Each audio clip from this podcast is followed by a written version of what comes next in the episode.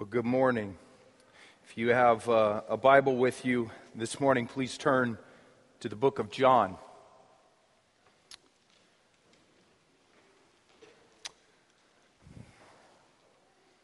The book of John.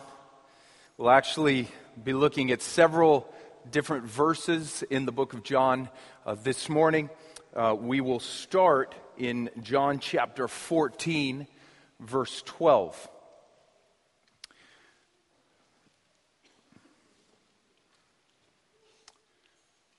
John chapter 14, verse 12. Let's pray.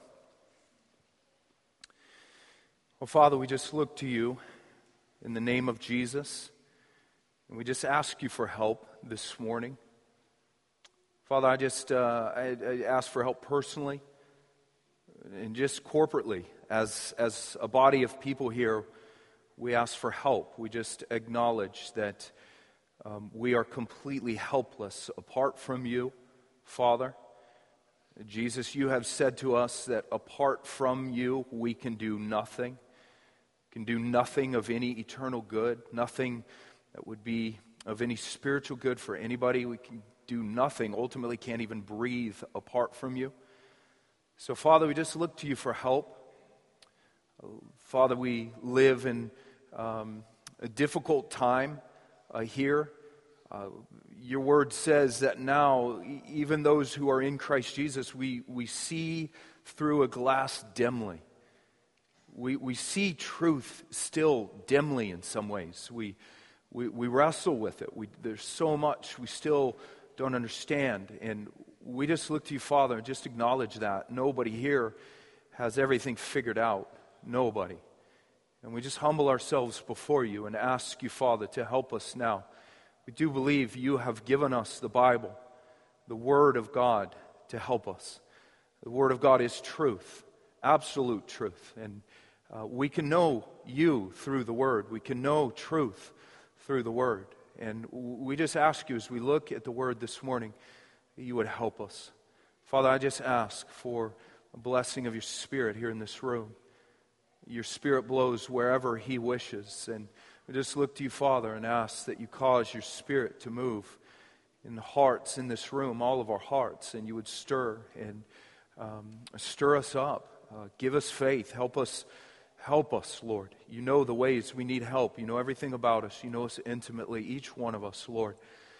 So we just ask that you would help us in the ways we do need help this morning. Just ask that you work through your word now, Father, for your glory and our good. We pray it in the name of Jesus. Amen.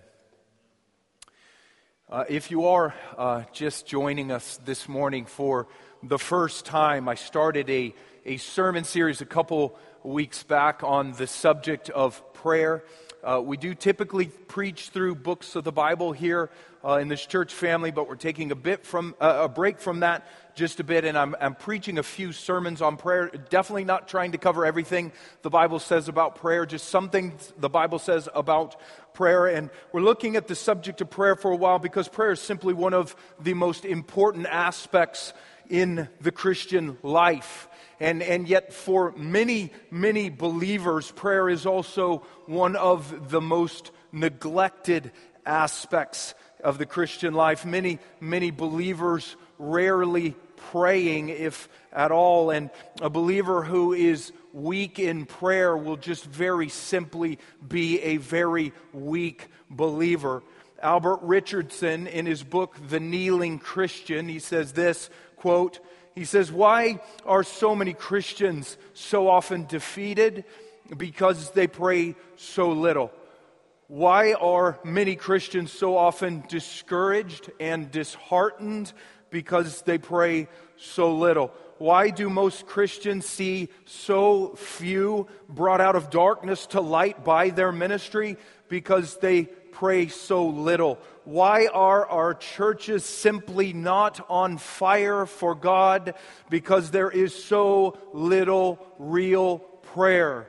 And he finishes by saying, We may be assured of this.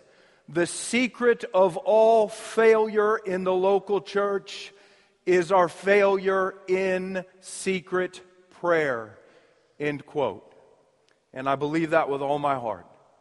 Prayer is just vitally important for the health of believers, for the health of local churches. So we're taking some time here to think about prayer, and I would like to continue to encourage you as we do move through this series. I would like to encourage you to begin praying in your individual life. If you've not been praying, I encourage you to begin praying. If you have been praying, I'd encourage you to begin to pray more. Please don't wait till the end of this series to begin to pray as a believer because here's the thing you don't learn to pray by listening to a sermon, you don't learn to pray by reading a book. Prayer is one of those things that you learn to do by doing it. You learn to pray by praying.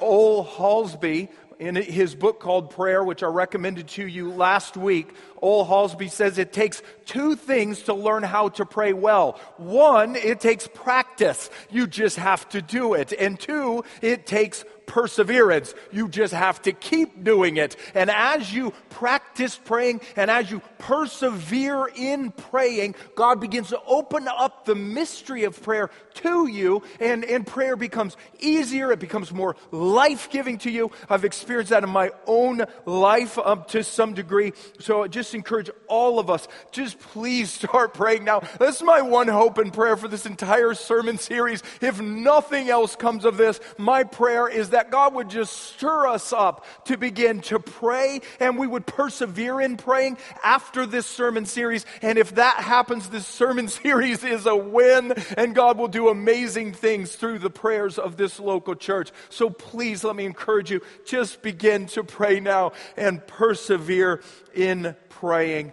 Uh, we started this sermon series here by looking at the importance of prayer, just, just, just kind of tracing the theme of prayer through the entire Bible just to see how important prayer is for the people of God. And then the last two Sundays, I talked about praying like a child. When, when you trust in Jesus for the forgiveness of sins and you come into the kingdom of God, you become a child of God. He becomes your father. He loves you. Uh, and it is so important as a Christian that, that as a child of God, you learn to pray like a child of God. You learn to pray like a child to your father. So we talked about that the last couple of Sundays. And now, here today, we're going to look at some promises that Jesus has given us in the Bible concerning prayer, focusing primarily this morning on some promises Jesus has given us concerning prayer here in the book of John, chapters 14 to 16. In just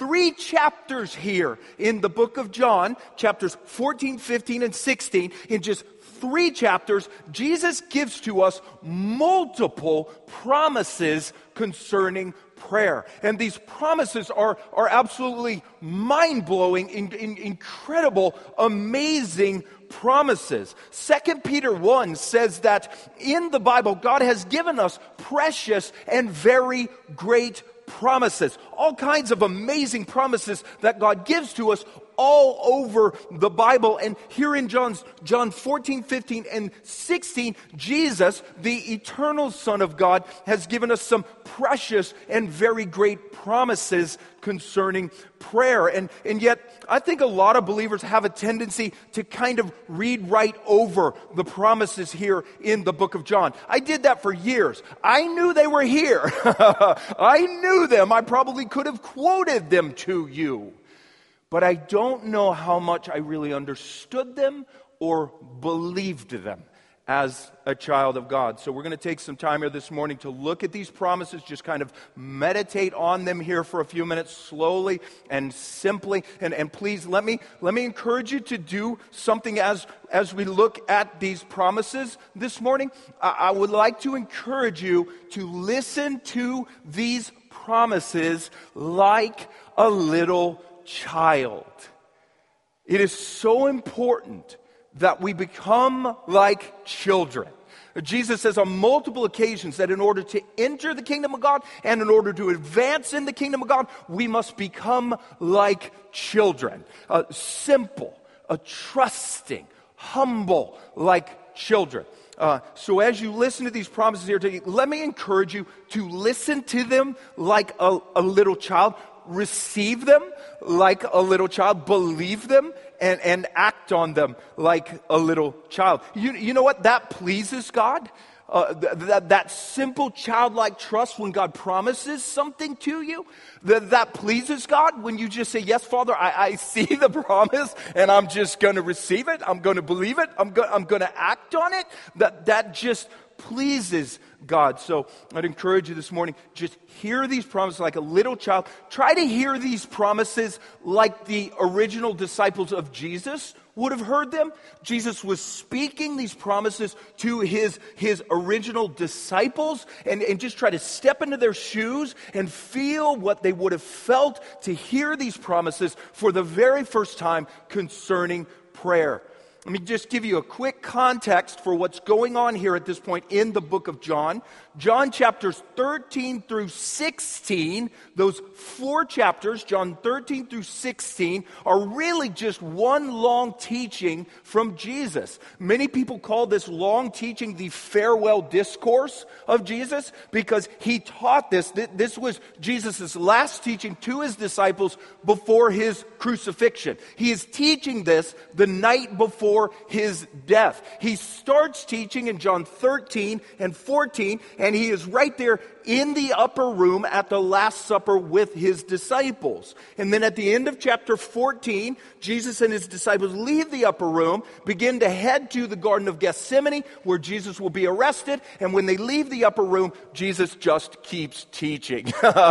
so, so one long, huge teaching here. John 13 through 17, the, the farewell discourse. And, and this is an incredibly important teaching from Jesus. This is the last teaching he will give to his disciples before he dies. These are the words right here that Jesus wants to be ringing in their ears when he dies and is buried. And Jesus gives his disciples here multiple promises concerning prayer. Here's the first. If you look at John 14 12, Jesus still at the Last Supper here with his disciples. He says this. Just hear this with fresh ears this morning. Truly, truly, Jesus says, I say to you, disciples, whoever believes in me will also do the works that I do, and greater works than these will he do, because I am going to the Father. Whatever you ask in my name, this I will do, that the Father may be glorified in the Son. Disciples, Jesus says, You who believe in me will do the works that I do. The, the, same types of works that I do, or, or literally the same types of things that I do. And, and Jesus was probably referring there to his miraculous works, but I think he was referring to more than that. I think he was also probably referring to his teaching, his, preaching, and, and, and, and so on. You disciples will do the same type of works or things that I do, and mind blowing statement here from Jesus you disciples will do even greater works or even greater things than I do because I'm going to the Father. And, and, Jesus was probably referring there to the work of the Holy Spirit who would come to earth after Jesus ascended and went back to the Father.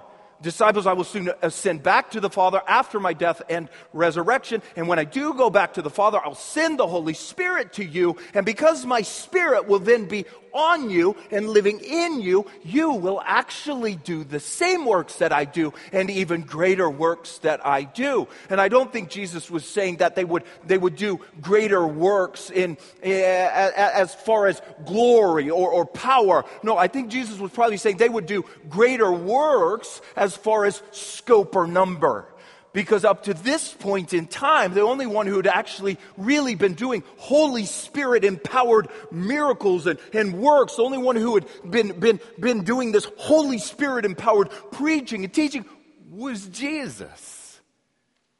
But after Jesus would go back to the Father, he would send his Holy Spirit upon his disciples. And then it wouldn't just be one person doing Holy Spirit works or things. Now it would be all of his disciples doing Holy Spirit works or things all over the earth, starting in Jerusalem right here and working out to the ends of the earth. You'll do greater works, disciples, greater in scope or greater in number, because there will then be more than just me doing them. You'll all be doing them all over the world. And Jesus then adds those words there in verse 13 Whatever you ask in my name, disciples, this I will do, that the Father may be glorified in the Son. just pause there. That's a really big word, whatever. Whatever you ask, whatever you ask, whatever you ask, disciples, in my name, this I will do, that the Father may be glorified in the Son. And Jesus was obviously talking about prayer, though, there. And listen, those words there, those words were not just for the original disciples who believed in Jesus. Those words are for every disciple who believes in Jesus. If you are a disciple of Jesus here today, you are now trusting in Jesus for the forgiveness of sins. You are legitimately trying to follow Jesus and obey Jesus in your life. Those words are for you. And Jesus would say to you right here through his word, whatever you ask, disciple, in my name, I will do it that the Father may be glorified in the Son. And I just encourage you, if you are a disciple, read those words through fresh eyes today. I pray that you would read those words, that you'd hear those words today like a child. I know how Christians read those words. You instantly want to throw up all kinds of qualifications. Okay. I would caution you not to do that right there because Jesus didn't do it right there. Now, now we will get to some guidelines, some, some boundaries maybe that Jesus puts on this thing, but just let the wideness of that promise land on you just for a second before your mind just starts to reason it all away. Whatever you ask in my name, I will do it. Whatever you ask whatever you ask. And a child hears those words and says, That's awesome! Are you kidding me? I got to ask you some things then. That's how a child hears those words. Man, a, a, a child just takes words like that at face value. You know, if you, if, if you promise your, your little daughter someday that, that you will take her on a date, later that day, she will receive your words and take them at face value. You will return home from work and you will find her on the front porch, dressed in her favorite dress, waiting for daddy. She hears your words, she believes your words, and she acts on your words. That's what a child does. And that pleases you as her daddy. you look at her there on the front porch, you came home, you trusted me. You believed me. Let's go on a date. That pleases you as her daddy. And that's the way it is with our Father when we receive His promises like a child, or when we receive Jesus' promises like a child. So please become like a child here for just a second. Just take those words at face value. Our adult like minds want to start reasoning. We're very skeptical in our adult like minds. We're very unbelieving in our adult like minds. We're very suspicious in our adult like minds. And somebody promises something to us, and we say, How can I trust you? Prove it. How do I know you're telling me the truth? That's got to go. That, that's got to go. That's fine when you're at the job, maybe, and somebody promises you something. Be a little, okay, how do I know? Wise as a serpent, harmless as a dove. When it comes to the Father, be a child. Just receive his words. Go home today and just meditate on those words from Jesus. How would that have sounded to the disciples? Can you imagine that? Whatever we ask in your name, you'll do it. Wow, that's really crazy. His disciples were probably blown away, man, when Jesus made that promise to them. so, what does Jesus do, man? He just uh, repeats himself and says almost the exact same thing a second time. Look at verse 13. Whatever you ask in my name, verse 13 again, whatever you ask in my name, disciples, this I will do that the Father may be glorified in the Son. And then verse 14, if you ask me anything in my name, I will do it.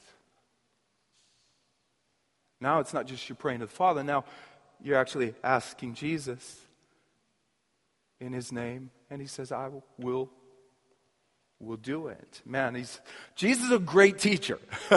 he, he knows when he wants to reinforce a point with his students, he repeats it.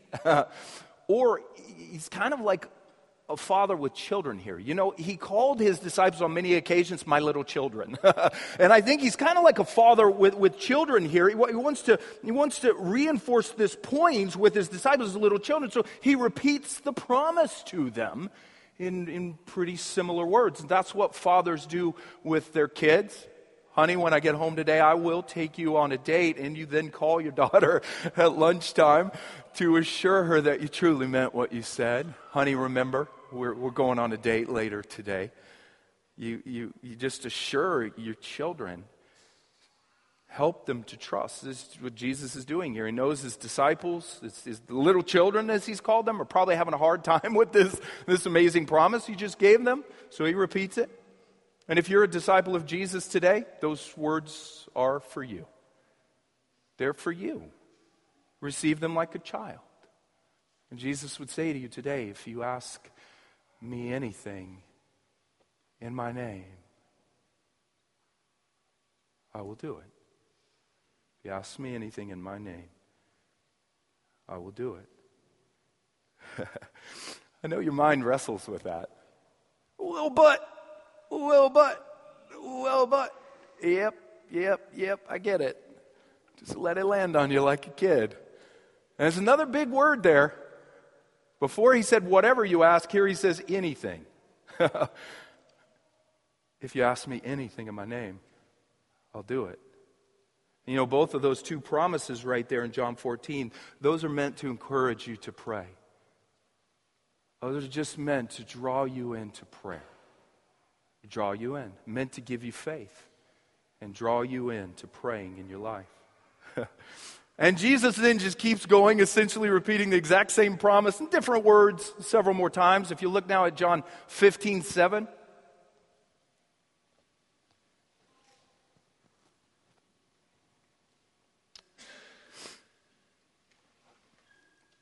Let me kind of set the context here for what Jesus is talking about here in John 15. If you glance up in John 15, 1, you'll notice that Jesus has now started talking here about the vine and the branches. I talked about that a few weeks ago. Uh, Jesus just said to his disciples in verse 1 and 2 there that he was the true vine and his disciples were the branches that were attached to him, attached to him by faith. Picture Jesus. There he is, the true vine, these little branches attached to Jesus. And look now at what Jesus says in John 15 7. If you abide in me, Jesus says and my words abide in you. Ask whatever you wish, and it will be done for you. Ask whatever you wish, and it will be done for you. Very, very similar to the previous comments, except Jesus now connects the promise to that word abide. If you abide in me, disciples, and if my words abide in you, ask whatever, again, big word, ask whatever you wish, and it will be done for you. And again, please just try to receive that like a little child. And, and, and, please don't make that word abide more, more complicated, more complex than, than it really is. Think of a branch abiding in a vine. Jesus gave us a very simple picture there. Just kind of think of that, that branch and, and a vine. A branch that is abiding in a vine is simply a branch that stays vitally connected to the vine. It, it stays close to the vine. It stays attached to the vine. It is internally feeding on the vine. And man, the life giving sap that is in the vine causes that branch then just naturally to bear all kinds of great fruit. And that, so, so, so when Jesus tells his disciples to abide in him, he's simply telling them to stay close to him. stay close to me. Stay attached to me.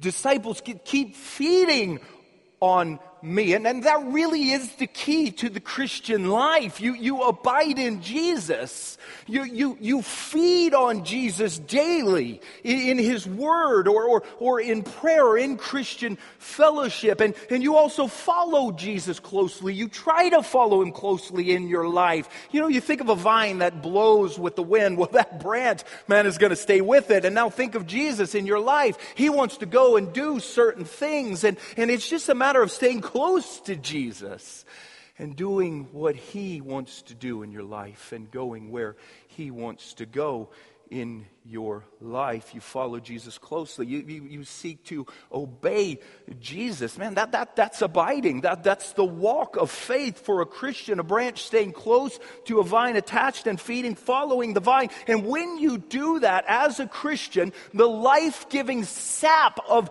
the Holy Spirit just fills you. And that life giving sap of the Spirit in you, it just naturally begins to produce the fruits of the Spirit in you. You know, you don't have to go out and labor to produce the fruits of the Spirit in your life. You know what you have to do? Abide in Jesus. Abide in Jesus. You never abide perfectly in this life, but that should be your aim, your goal, to abide in Jesus. That's your goal as a Christian. And man, one of the great benefits of abiding in Jesus, here it is, you ready? One of the great uh, benefits of abiding closely to Jesus Christ, your prayers are answered.